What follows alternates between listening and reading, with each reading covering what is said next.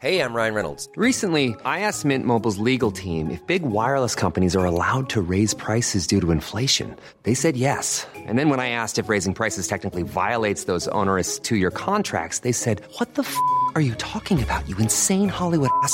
So to recap, we're cutting the price of Mint Unlimited from $30 a month to just $15 a month. Give it a try at mintmobile.com slash switch. $45 upfront for three months plus taxes and fees. Promo rate for new customers for limited time. Unlimited more than 40 gigabytes per month. Slows. Full terms at mintmobile.com. یکی از نبردهای خونین جنگ جهانی دوم نبرد آردنن یا نبرد بولژ بود که آخرین تیر ترکش آلمان ها برای جلوگیری از پیشروی ارتش آمریکا و شوروی به خاک آلمان بود که با شکست سنگینی مواجه شد. سوال اینجاست که چرا علا رغم تلاش و برنامه ریزیا و محرمانه بودن عملیات ورق جنگ به نفع نازیان نچرخید و آخرین تیر ترکش هیتلر به خطا رفت.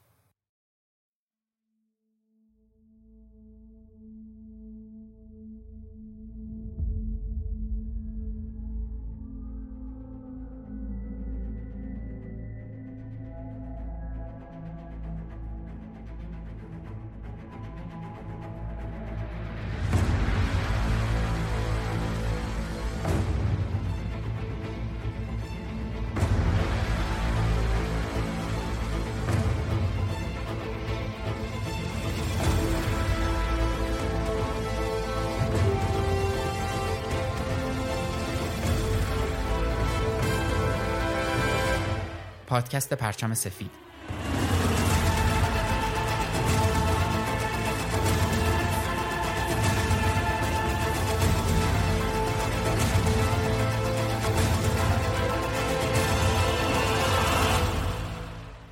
پادکست پرچم سفید درباره یکی از سیاه ترین اتفاقایی که در تاریخ بشر رخ داده و میلیون ها کشته آواره و زخمی به جا گذاشته. موضوعی به نام جنگ.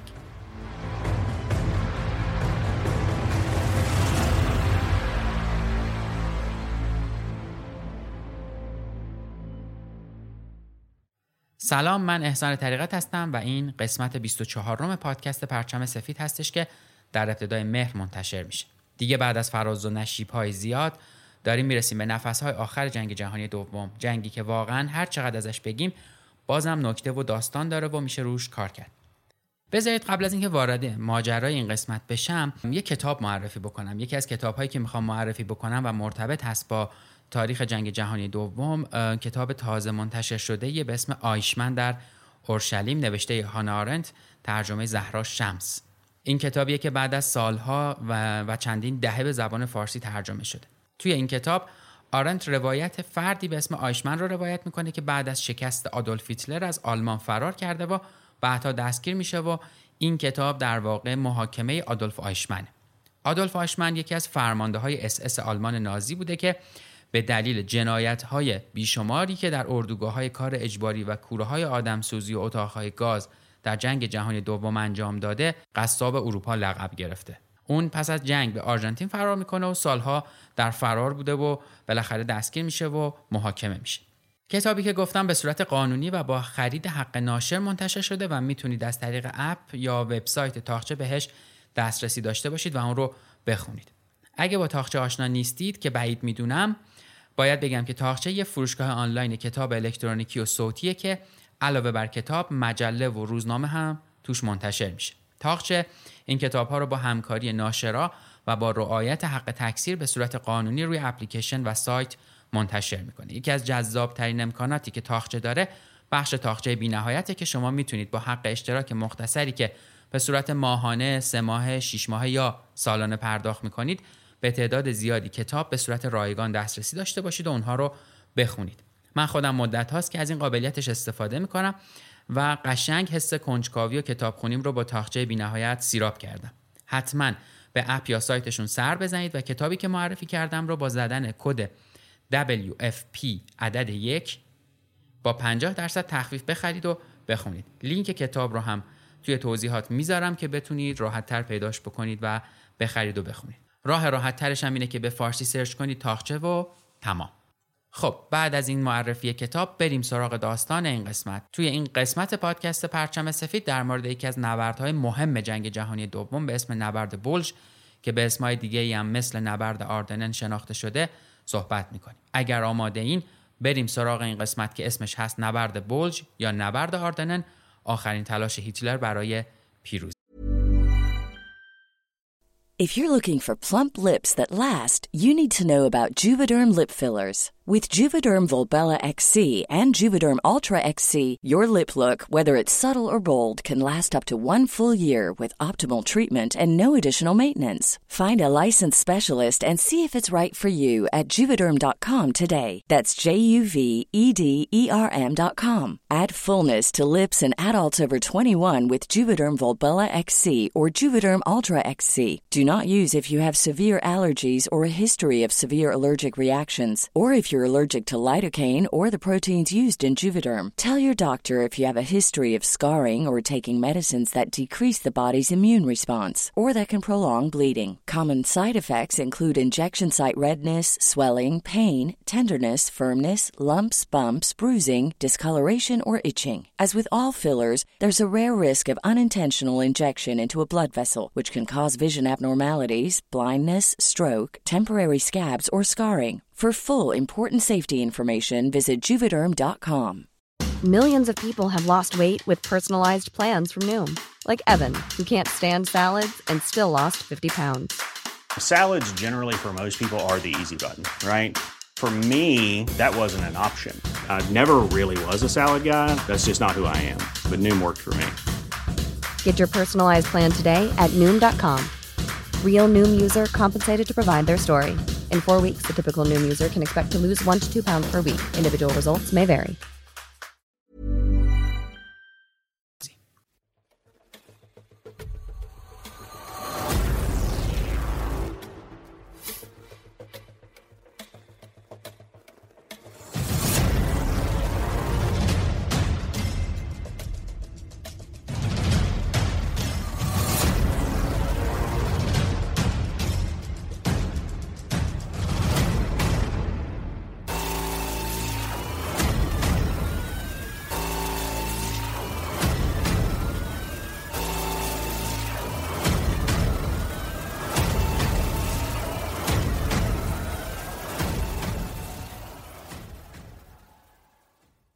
آلمان نازی بعد از نبرد نورماندی تقریبا آخرین نفسهاش رو داشت می‌کشید. چون تو نبرد نورماندی ارتشای آمریکا و انگلیس تونستن ظرف 6 ماه از شروع حمله به اروپا با عملیات اوورلورد تو سواحل نورماندی در شمال فرانسه موفقیت های قابل توجهی رو در تصرف نواحی تحت اشغال ارتش هیتلری در غرب اروپا به دست بیارن. متفقین بعد از پیروزی در نبرد نورماندی یهو به سرشون زد که جنگ رو زودتر از اون چیزی که باید تموم کنن.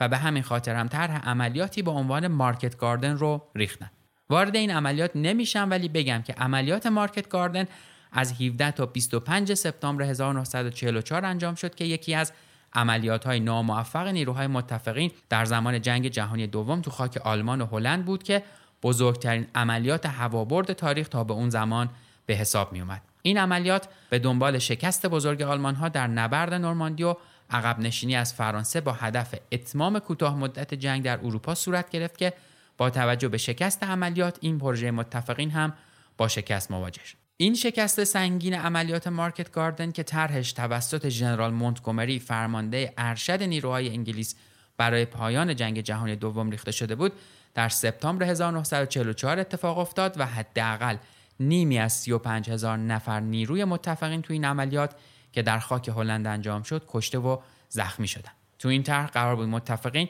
از طریق نفوذ به خاک آلمان از راه هلند و تصرف منطقه استراتژیک روهر که قلب صنایع نظامی آلمان به شمار می‌رفت به جنگ جهانی دوم پایان بدن که نشد.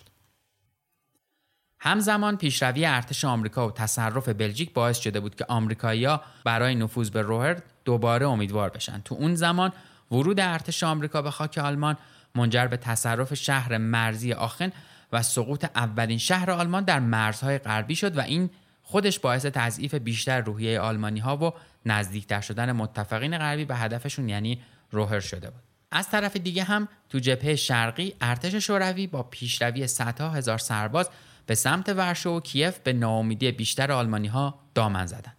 آدولف هیتلر هم که مدت کوتاهی قبل از این ماجرا از یه عملیات ترور جون سالم به در برده بود فکر می‌کرد که می‌تونه و باید از شکست آلمان در جنگ جلوگیری بکنه. هیتلر که بعد از شکست توطئه بمبگذاری و سوء قصد به جون شدیدن کنترل و اختیار تمام فرامین نظامی آلمان رو به عهده گرفته بود ایده طراحی نبردی که آلمان ها اون رو آردنن اسم گذاشتن رو به عهده گرفت طرحی که اون در این مرحله برای پایان دادن به جنگ جهانی در نظر داشت تصرف دوباره بخشی از خاک بلژیک رسیدن به شهر ساحلی آنتورپ در شمال شرقی این کشور بود تا بتونن متفقین غربی رو وادار به پذیرش شروط خودشون برای پایان جنگ بکنن.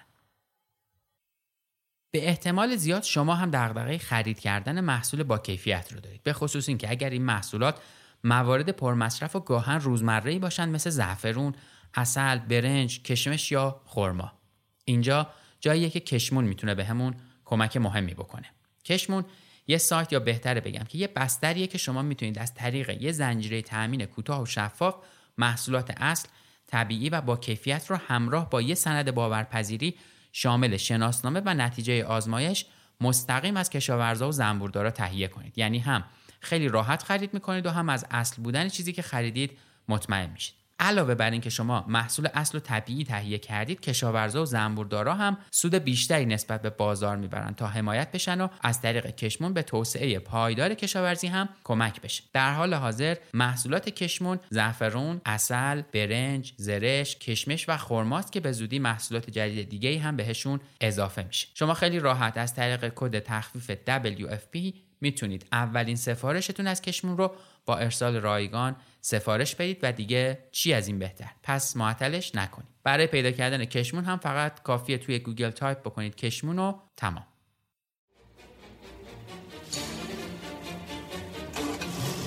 In August 1944, the Allies broke out of their beachhead in Normandy, trapped 80,000 German troops in the Falaise Gap, and began a breakneck advance across northern France to the borders of the Third Reich. As winter came, both commanders and men believed that the war was almost over. They were in for a rude shock.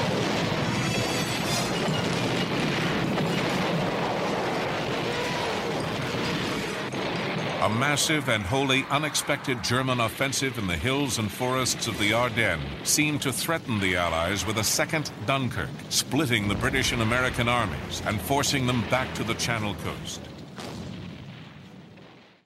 علا رقم اینکه فرمانده های نظامی با طرح هیتلر مخالفت کردن اما اون همچنان به اجرای طرحش با فشاری می‌کرد و به این ترتیب نبرد با 16 لشکر زرهی و پیاده ارتش نازی برای حمله از جنگل های مرزی آردنن بلژیک به سمت بروکسل پایتخت بلژیک و بعد از اون آنتورپ آماده و شروع شد.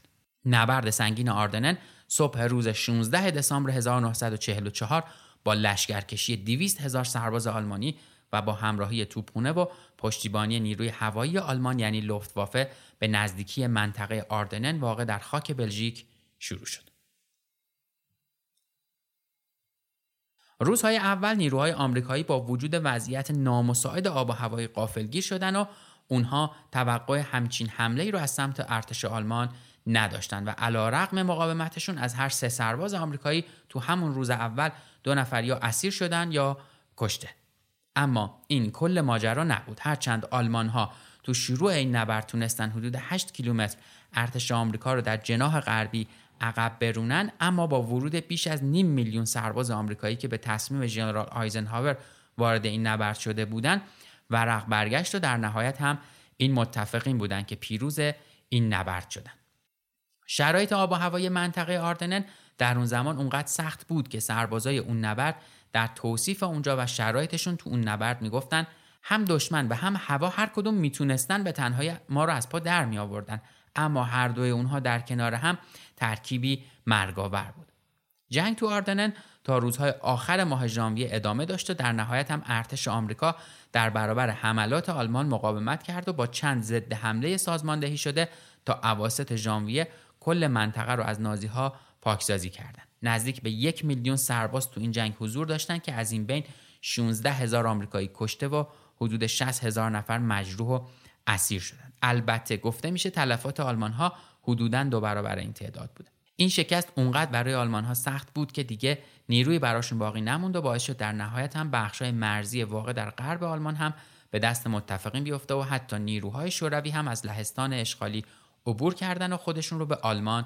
نزدیک کردن به این ترتیب بعد از پنج ماه آخرین حمله آلمان نازی تو خاک اروپا برلین به دست نیروهای ارتش شوروی افتاد خب حالا بریم وارد جزئیات این نبرد بشیم که گرونترین نبرد برای آمریکا در جنگ جهانی دوم بوده.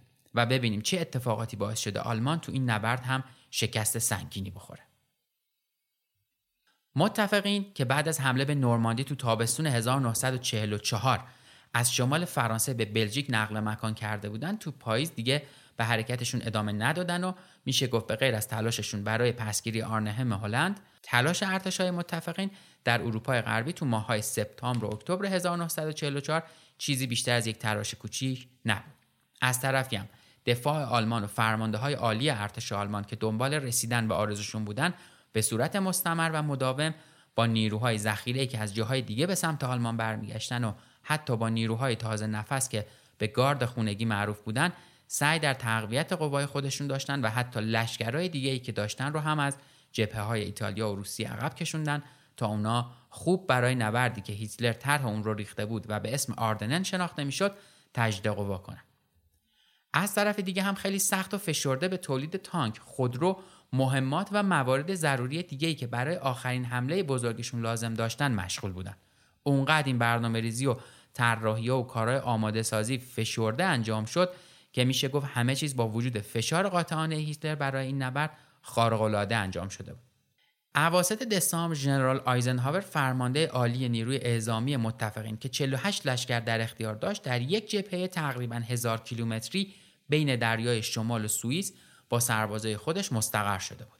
آلمانیا هم همون زمان رو برای ضد حمله خودشون انتخاب کردن و بخش تپه‌ای و جنگلی آردنن رو برای شروع در نظر گرفته بودن. از اونجایی که این منطقه به عنوان یک منطقه سخت با شرایط دشوار در نظر گرفته می‌شد، انتظار یه حمله گسترده در اون منطقه برای متفقین تقریبا غیر منتظره بود.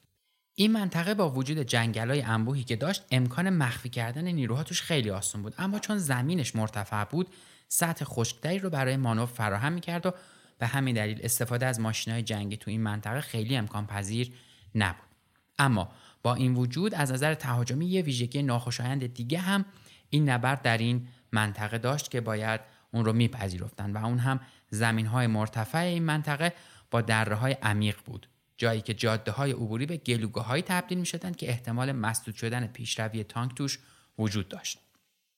آلمان اهداف زیادی برای ضد حمله به این منطقه داشت اما هدف اولیه و مهمترین هدف ارتش آلمان از حمله به این منطقه تو اون زمان تصرف شهر اسپای بلژیک بود. آلمانا تو اون زمان با کمبود شدید سوخت و بنزین مواجه بودند. بنابراین تصرف شهر اسپا که مرکز تدارکاتی و انبار سوخت آمریکایی بود و میلیون ها لیتر بنزین در اونجا ذخیره شده بود می‌تونست کمک بزرگی به آلمانیا برای تامین سوختشون باشه. اهداف دیگه ای که آلمانا از نبرد بلژ یا آردنن برای خودشون در نظر گرفته بودند دستیابی به آنتورپ بلژیک قطع همکاری ارتش انگلیس از نیروهای آمریکایی و همینطور تجهیزات اونها و در هم شکستن انگلیسی ها و منزوی کردنشون بود. هدف نهایی هم بندر آنتورپ بود. اونها امیدوار بودند که با تصرف این بندر موفق بشن تا ارتشای متفقین را تارمار بکنن و تدارکات اونها رو از بین ببرن. اما با وجود این همه هدف و برنامه‌ریزی که آلمانیا برای نبرد داشتن مقاومت جدی نیروهای آمریکایی تو قسمت‌های شمالی و جنوبی مانع رخنه ارتش آلمان تو مونشو و باستون شد و در نهایت هم متفقین تونستن پیشروی ارتش آلمان رو به خوبی متوقف بکنن. این نبرد شش هفته ای بیرحمانه از 16 دسامبر 1944 تا 25 ژانویه 1945 در شرایط سخت هوایی صورت گرفت. این نبرد با حمله سی لشکر آلمانی به سربازای آمریکایی خسته از جنگ در 85 مایلی شروع شد و بعدها ثابت شد که این نبرد گرونترین جنگ ارتش ایالات متحده بوده که بیش از 100 هزار کشته داشته. نبرد بولج یا همون آردنن با حمله فیلد مارشال گرد فون روندشتت از شمال لوکزامبورگ و منطقه آردنن بلژیک به قلب مواضع متفقین شروع شد و تلفات سنگینی به ارتش دوازدهم آمریکا زد. December 1944. Hitler wages one last desperate attack. It's really hard to believe, but it, it happened. we had been surprised and were in trouble. The bloodiest battle in American history. They would like hugging each other and just shivering from, from scared. You never had seen such a thing before. Because after you're in combat a while, dying is a lot easier than living. شاید بشه گفت هماهنگی برنارد مونتگومری فرمانده جبهه شمالی و عمر برادلی فرمانده جنوب بود که باعث شد متفقین بتونن در نهایت پیروز این نبرد بشن و آلمانی ها رو شکست بدن. آردنن در زمان جنگ جهانی دوم یه منطقه آروم محسوب می‌شد و از طرفی هم ملاحظات اقتصادی صرف ای که برای این منطقه در نظر گرفته شده بود باعث شده بودند که این منطقه به عنوان زمین آموزش واحدهای جدید و منطقه استراحت برای واحدهایی که در نبردهای سخت حضور داشتن ازش استفاده بشه بنابراین واحدهای آمریکایی مستقر تو آردنن ترکیبی از نیروهای بی تجربه مثل لشکر اولیه 99 و 106 ایالات متحده و نیروهای جنگی بودند که برای بهبودی به اون منطقه اعزام شده بودند. عملیات آردنن ساعت پنج نیم صبح روز 16 دسامبر با حمله سه ارتش منطقه‌ای شروع شد و همون ابتدای حمله طول جبهه سپاه هشتم ایالات متحده از هم پاشید. صبح اون روز هوا مهالود بود اما این مه قلیز با شروع آتیش مختصر گلوله توپخونه ها از هم باز شد و از بین رفت و تازه بعد از آتیش مختصر توپخونه حمله پیاده نظام ها شروع شد. بیشتر فشار لشکر هم اون روز روی لشکر نابلد 106 و لشکر تا مغز استخون خسته 28 بود. تا نیمه های ظهر خط دفاعی نیروهای متفقین تو سه نقطه شکسته شد. شکست به قدری سنگین بود که احتمال ترمیم فوری هم نمی‌شد براش داشت. این حمله به این دلیل با سختی و شکست همراه شد که متفقین این حمله سخت رو با چند تا حمله محدود محلی اشتباه گرفته بودند. از اون اشتباه های وحشتناکی که کار دستشون داده دیگه. همون شب جنرال آیزنهاور فرمانده ای عالی یه اختار قبلی رو احساس کرده بود و دستور داده بود تا لشکر هفتم زرهی از ارتش نهم تحت امر جنرال ویلیام اچ سامسون به سمت شمال و لشکرهای دهم زرهی از ارتش سوم تحت امر ژنرال پاتون به سمت جنوب فورا اعزام بشن تا جبهه تحت کنترل سپاه هشتم قرار بگیره و اون تقویت بشه از طرفی هم یکی از قوی ترین فرمانده های رزمی آمریکایی به اسم ژنرال ماکسول تایلر هم با این اطمینان خاطر که اتفاق مهمی تو جبهه رخ نمیده برای انجام یه مأموریت مختصر منطقه رو به قصد واشنگتن ترک کرده بود و فیلد مارشال مونتگومری هم در اون زمان در تدارک سفرش بود تا ایام کریسمس رو با پسرش در لندن بگذرونه. نکته جالبی که تو این نبرد وجود داره و منجر به موفقیت اولیه آلمانیا شده بود این بود که آلمان تو تحریزی حملش همونقدر مهارت به خرج داده بود که در پنهون نگه داشتنش به خرج داده بود. برنامه ریزی و تحریزی این حمله از اوایل سپتامبر 1944 توسط هیتلر پایریزی شده بود. تو اون تاریخ نیروهای آلمان از همین کوههای آردنن در حال عقب نشینی بودند. از این زمان به بعد بود که هیتلر تصمیم گرفت که اگر در فصل کاملا مناسبی یه تلاش عظیم تو مناطق مرتفعی انجام بشه ممکنه ورق جنگ رو به نفع اون آلمانی ها برگردونه. نکته جالب دیگه ای که تو این نبرد وجود داشت این بود که جریان فکری هیتلر در مورد این نبرد فقط مورد تایید و هدایت دو تا از نزدیکترین مشاورای نظامی هیتلر یعنی فیلد مارشال ویلهم کایتل و ژنرال آلفرد یودل بود این دو شخص هم تو این دوره تنها کسایی بودند که به طور کاملا ویژه مورد اطمینان هیتلر بودن. چون هیتلر تو اون دوره بیشتر از قبل به نیروهاش بیاعتماد شده بود و دستور داده بود همه چیز محرمانه انجام بشه. بنابراین فرمانده هایی که قرار بود حمله رو فرماندهی بکنن به تدریج از این امر و جزئیاتش مطلع می شدن. یکی از افسرهای مورد اعتماد هیتلر تو اون زمان فیلد مارشال والتر مودل بود که بعدها نبرد رو هدایت کرد. اون جزو اولین افسرهای قابل اعتماد و رازداری بود که از این نبرد مطلع شد. در خصوص این افسر نظامی گفته میشه که اون یک کماندو جنگی بیرحم و وفادار به هیتلر و جزو موفق ترین ژنرال های اون هم بوده و در نبردهای سخت زیادی شرکت کرده. از اون به عنوان یکی از محرک های خلاق جنگ نام می‌برن. جابجایی های سریع یکی از مشخصه های بارز والتر مودل بود و در مورد سربازا و دشمنان و زیر دستاش هم خیلی سختگیر بودن. گفته میشه حتی مودل هم وقتی از نقشه های نبرد آردنن مطلع میشه به شدت نگران شده. اما چون خیلی به هیتلر وفادار بوده مسئولیت حمله رو به عهده می‌گیره. بعد از اون هم فیلد مارشال رودنشتت بود که فرمانده کل رو عهدهدار شده بود و بعد از این دو نفر هم فرمانده های ارتش و لشکر با خبر شد همون اوایل کار که فرمانده ها تو جریان جزئیات این نبرد قرار گرفتن بعضی از جنرال ها به این طرح اعتراض کردن و گفتن این طرح خیلی جاه طلبانه ای اما هیچ کدوم از اونها نتونستن تاثیر روی هیتلر بذارن. رویای هیتلر به همه مصالح آلمان غلبه داشت.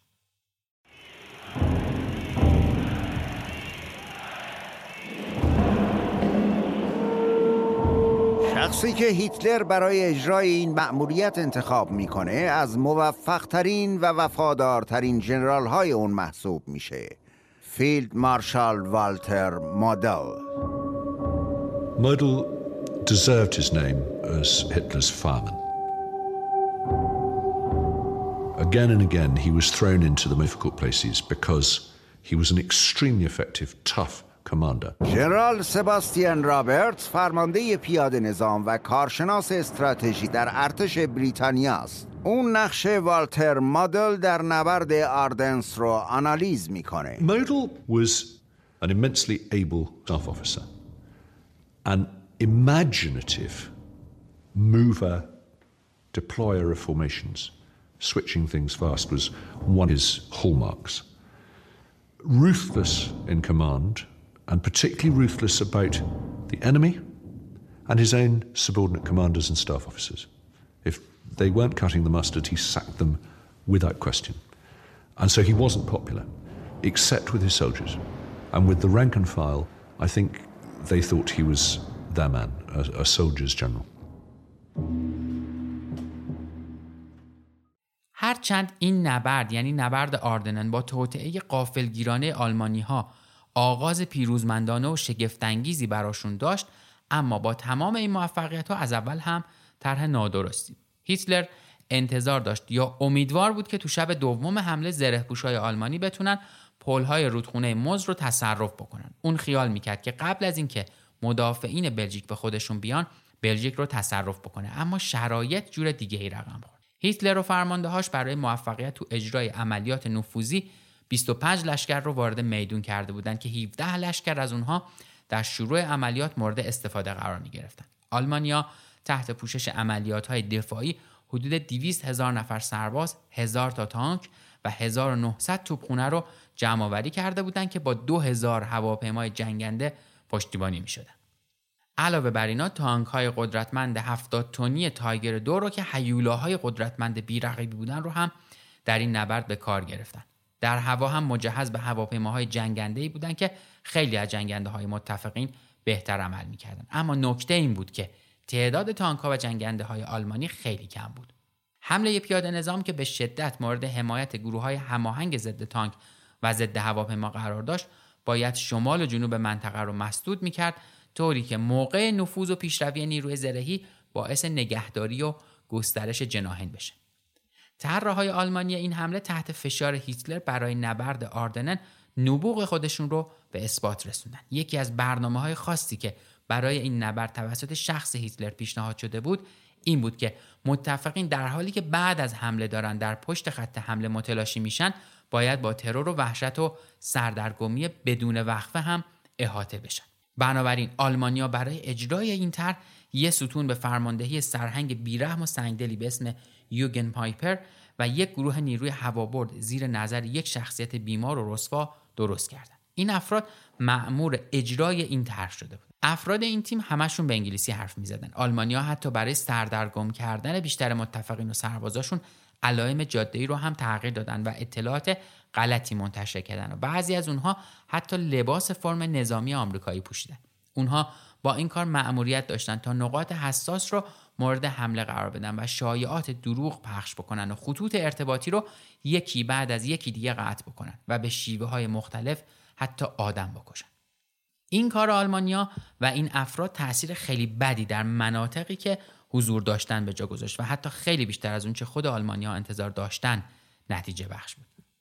علا رقم اینکه خسارت فیزیکی که وارد شده بود خیلی کمتر از اون چیزی بود که تو برنامه هاشون طراحی کرده بودن اما یکی از نتایج حاصل از این کارشون اقدامات شدید امنیتی بود که متفقین در پیش گرفتن. این اقدامات امنیتی خودش باعث تشدید فشار عصبی و هدر رفتن قوای متفقین شده 17 دسامبر یعنی روز دوم نبرد نیروی تحت امر پایپر با یک گروه عظیم از نفرات توپخانه ایالات متحده که همراه با لشکر هفت زرهی به سمت جنوب در حرکت بودن روبرو میشن.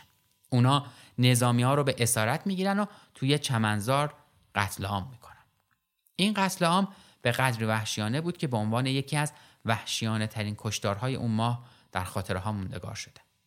اما از طرف دیگه روز 17 هم برگ برنده ای از تقویم برای متفقین بود تا در اثر غلبه بر شکهاشون نسبت به این نبرد تصمیمات بزرگی برای موفقیت بگیرن. فرمانده های عالی متفقین اینجا بود که متوجه شدن با یه تهاجم تمام ایار از سمت آلمان ها روبرو هستن و دقیقا ابعاد تهدید رو هم حد زدن اما مسئله این بود که مجموع نیروهای ذخیره فرماندهی عالی نیروهای واکنش سریع متفقین مستقر تو خاک فرانسه فقط شامل دو تا لشکر هوابرد خسته و فرسوده ایالات متحده و دو تا لشکر 82 101 بود.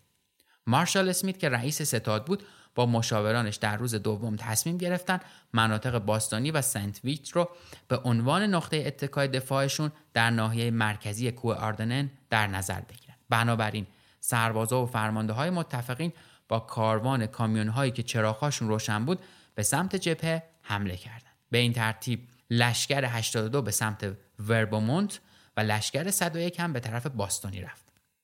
همونطوری که گفتم قرار بود مناطق باستونی و سنتفیت به عنوان نقطه اتکای دفاع در ناحیه مرکزی کوه آردنن در نظر گرفته بشن و هر کدوم از این مناطق به عنوان نقطه مرکزی یک شبکه از بزرگراههای منشعب از اونها تعیین بشن. حتی قرار بود جلوی استفاده نیروهای زرهی از این جاده ها به طور دائم یا برای مقاطع زمانی کافی گرفته بشه و حرکت دشمن به سمت موز بایستی متوقف و با شکست مواجه می‌شد.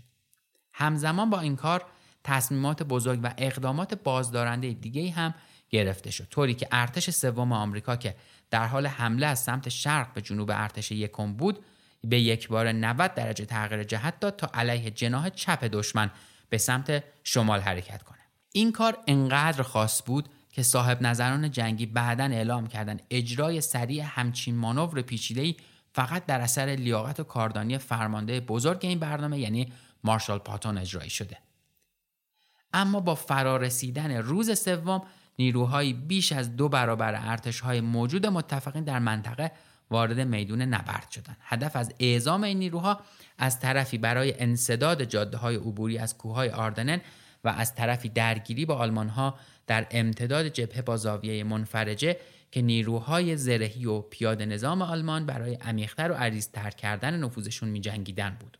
موقعیت نبرد بلج بیش از هر چیزی به شرایط هوایی بستگی داشت. تو شروع کار هوا مهالود و زمین گلالود بود و این دقیقا همون شرایط ایدئالی بود که هیتلر آرزوش رو داشت. چون متفقین با این شرایط نمی‌تونستن خوب در جنگ حاضر بشن. هر دو ارتش در دمای چندین درجه زیر صفر با هم تو این نبرد می جنگیدن. اما تلفات آمریکایی ها رو به افزایش بود و توان جسمی و روحیشون هم رو به کاهش. بن کیملمن سرباز پیاده نظام هنگ 28 درباره اون روزا میگه که فراموش کردن چهره سربازها کار مشکلیه. هنوز هم چشمهای گود و بیروح و فکهای شل و بیهستشون رو به خاطر دارم. انگار که تو اون زمان هممون به سمت عذابی تموم نشدنی در حرکت بودیم. اما با وجود تمام این مشکلات نیروهای متفقین شجاعانه در این نبرد حاضر شدند. درست زیر آتیش توپ ها بود که خیلی از نفرات رسته های خدماتی مثل تعمیرکارها، منشیها، دجمان و راننده های کامیون هم برای کمک به نیروهای متفقین وارد نبرد شده بودند. اونها شجاعانه اسلحه به دوش گرفتن و تو این جنگ جنگیدن و مستقیما به سمت یک چهارراه پرمخاطره پیشروی کردند یا حتی پلی رو منفجر کردند یا از انبارهای با ارزشی که تو اون منطقه بود حفاظت کردند. حتی ژنرال ها و سرهنگ ها هم مثل افسرهای پلیس راهنمایی در کنترل و هدایت عبور و مرور خودروها و وسایل نقلیه کمک می‌کردند.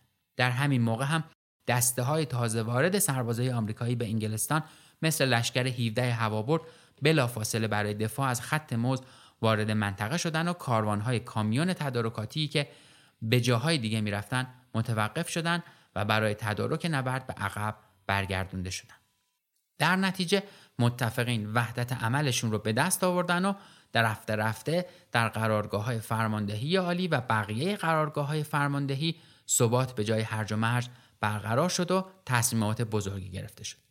همزمان هم یک گردان به پیش قراردادی لشکر 101 ظرف مدت 8 ساعت آلمانی ها رو تا باستونی عقب روندن اما باز هم روز بعد نیروهای زرهی آلمان با قدرت بیشتر وارد شدند اما با اشتباهی که از خونسردی زیاد فرمانده لشکر نازی صورت گرفت شهر به تصرف متفقین درآمد اون تو یه لحظه حساس خونسردیش رو از دست داد و نیروهای آمریکایی با چنان قدرتی باستانی را تحت کنترل گرفتن که اون فرمانده که تمام روز در یک قار پنهان شده بود به فرمانده ارشد خودش پیام داد که برای گرفتن باستانی باید تمام سپاه زرهی به جای اینکه برای منطقه موز آزم بشن باید به این منطقه اعزام بشن و عملیات رو انجام بدن این پیام به هیتلر رسید و اونم با این کار موافقت کرد و این اولین انحراف نابود کننده ای بود که آلمانی ها در این طرح انجام دادن A quarter of a million Germans waited at the border.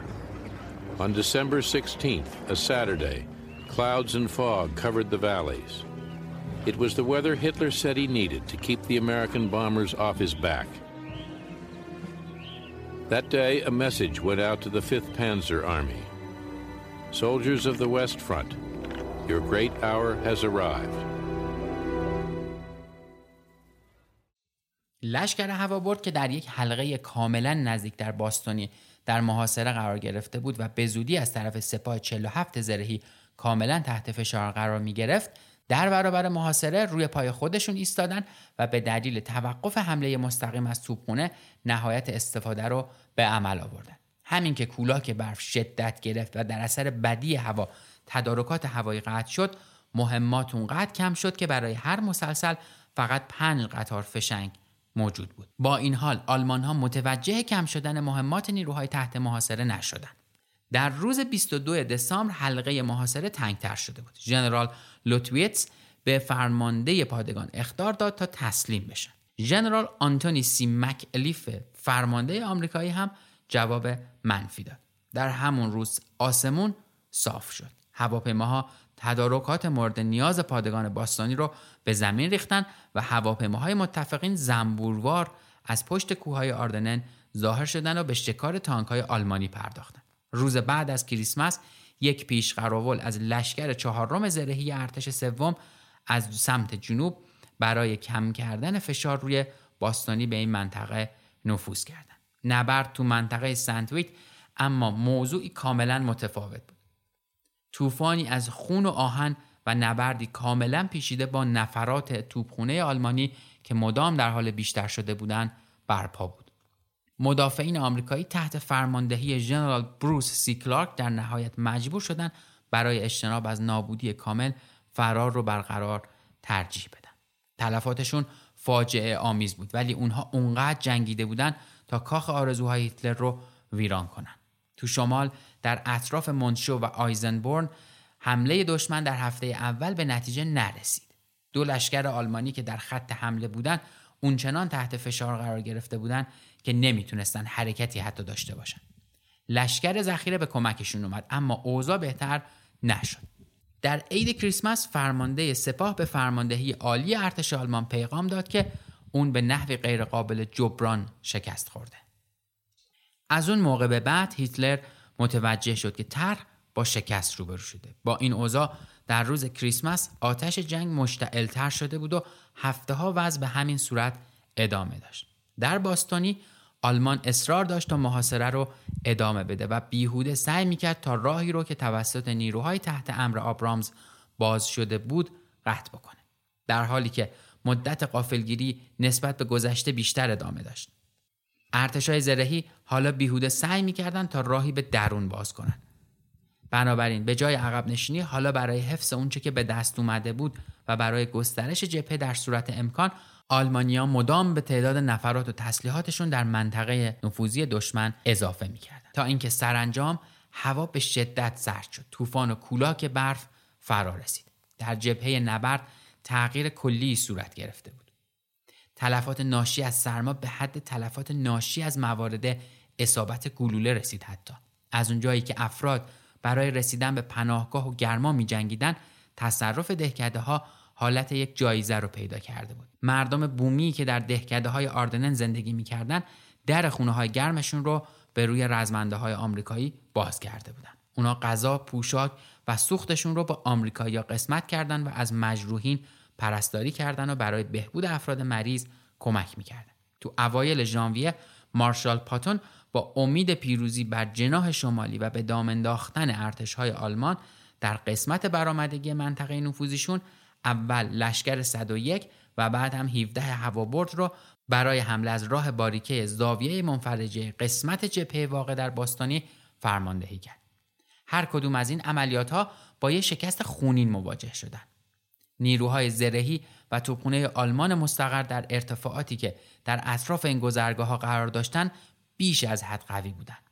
تو قسمت شمالی دماغه یعنی منطقه نفوذی آلمان هم ژنرال کولینز فرمانده سپاه هشتم داشت تلاش می‌کرد به سمت جنوب حمله کنه تا راه رو برای آلمان ها ببنده ولی فیلد مارشال مونتگومری از سمت دیگه داشت تلاش می‌کرد وقت اونو تلف بکنه و برای این مسامحه کاریش از طرف آمریکایی ها در اسپا و قرارگاه های فرماندهی دیگه مدام مورد انتقاد قرار می گرفت. سرانجام وقتی که تو نیمه های ژانویه آلمان دیگه توان مقابله نداشت پیشروی نیروهای متفقین از هر دو سوی دماغه به یک انصداد کامل انجام میده بود واحدهای در حال عقب نشینی آلمان هنوز در نهایت نومیدی هم به جنگ ادامه می‌دادند ولی در مقایسه با اونچه که در کوهپایه های آردنن از لحاظ تسلیحات و مهمات از خودشون به جا گذاشته بودن اینجا به طور کلی تسلیحات زیادی همراه خودشون نداشتن و بالاخره هم طوفانی که در سینهکش کوه آردنن شروع شده بود مثل شدت طوفانی که مربوط به آلمان ها بود فروکش کرد و در نهایت هم با رسیدن دو نیروی آمریکایی از شمال و جنوب به همدیگه در دهکده کوچیک هوفالیز در 16 ژانویه نبرد خاتمه پیدا کرد.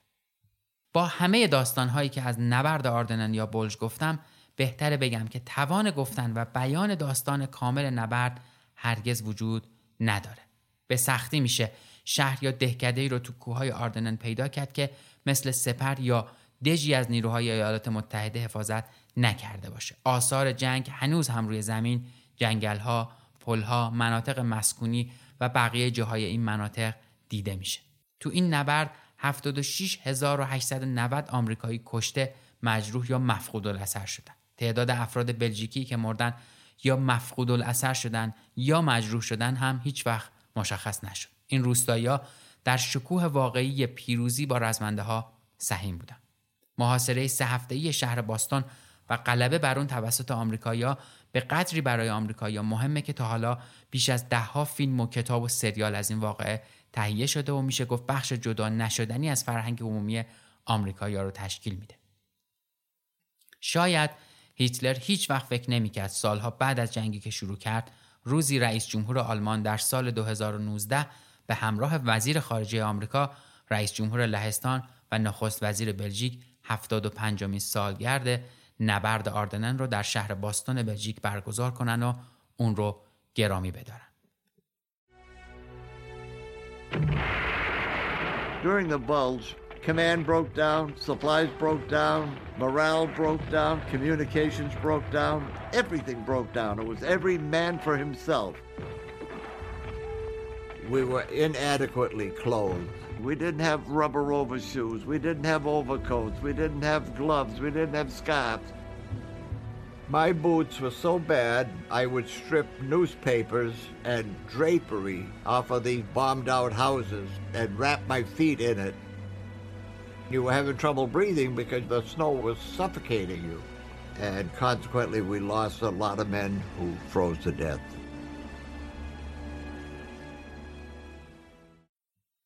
چیزی که شنیدید قسمت 24 روم پادکست پرچم سفید بود که در مهر ماه 99 منتشر شد.